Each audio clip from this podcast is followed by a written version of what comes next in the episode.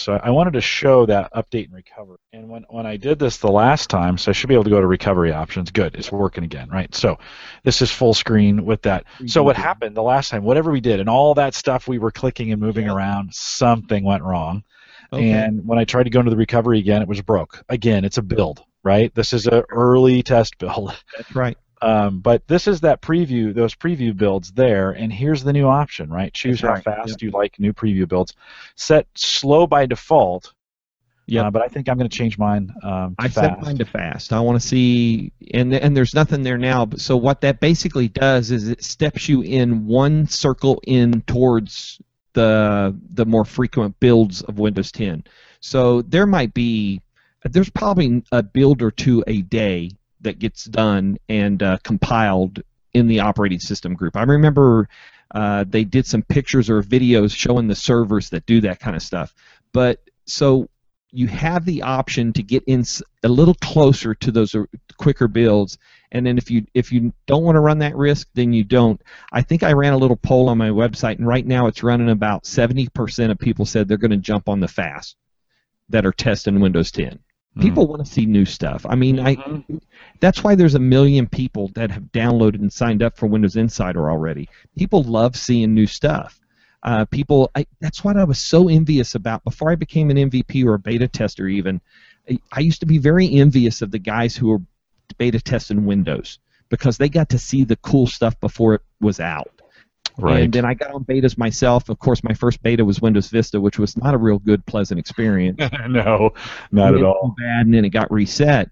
But um, and then Windows 7 was very different. The beta was not a private beta; it was a public preview. And Windows 10 is the same thing. And this is the thing about Windows 10.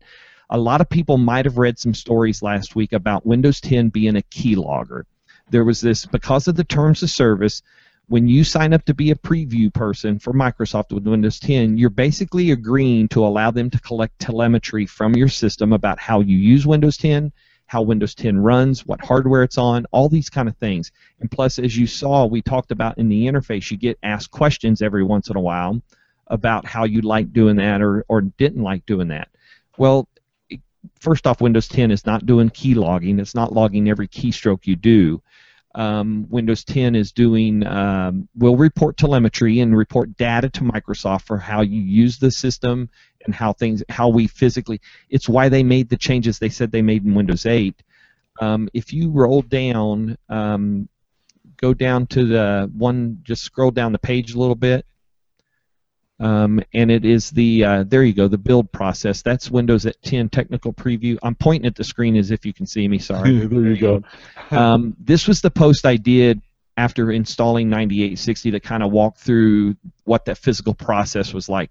And like i mentioned earlier the thing that kind of caught me off guard was this dark moment on my computer after the first reboot. There was no screens. The computer lights are on and my disk drive there you go those are perfect the slow build ring and the fast build ring. So if you open up the second image there, yeah, there you go, because this shows both of them. Um, so you can see Canary are daily builds. After Canary validates a, a build, it goes out to the operating system group. Then once they validate it, it goes out to Microsoft. Anybody in Microsoft can connect to the the you know servers there on Microsoft campus and get that build of Windows 10. And before, it used to be um, another le- element of testing that would happen.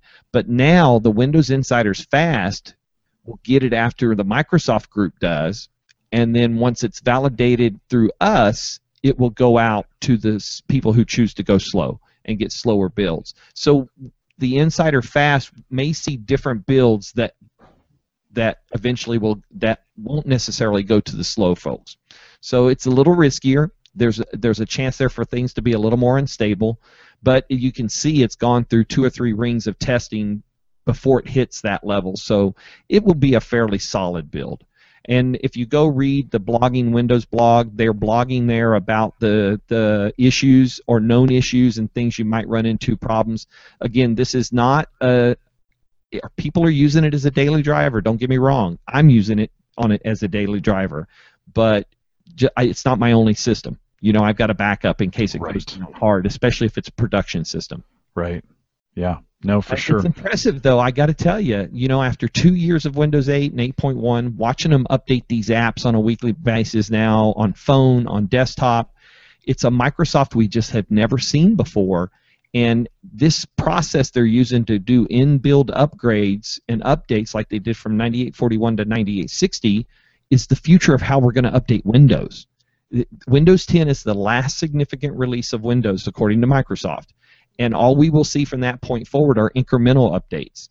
And so we won't have to be getting used to a whole new interface. And this is the interface that Microsoft has bet the bank on.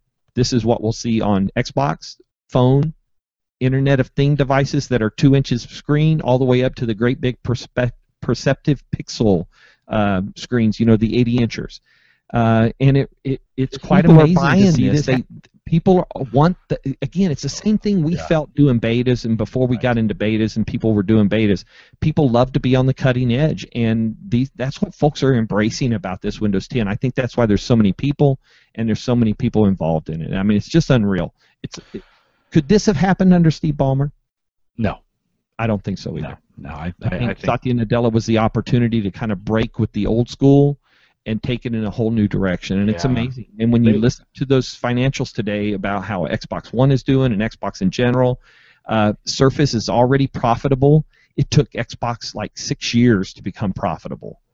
Surface is already there, and there's Microsoft building hardware to highlight and feature its OSs now. Yeah, so- no, I, I think it's this. They're moving at just speeds we have never seen before. Oh, so It used to be every three years before an OS came out. I know, I know. It's So, it's it's pretty cool. I- I'm excited about this build and Windows 10 itself. We're expecting it sometime next October, and then after the first of the year, they're going to implement some of the consumer aspect of things. This and early stuff is built towards pointing towards enterprise, but we should see Continuum and the consumer side of things, more touch enhancements come in the new year.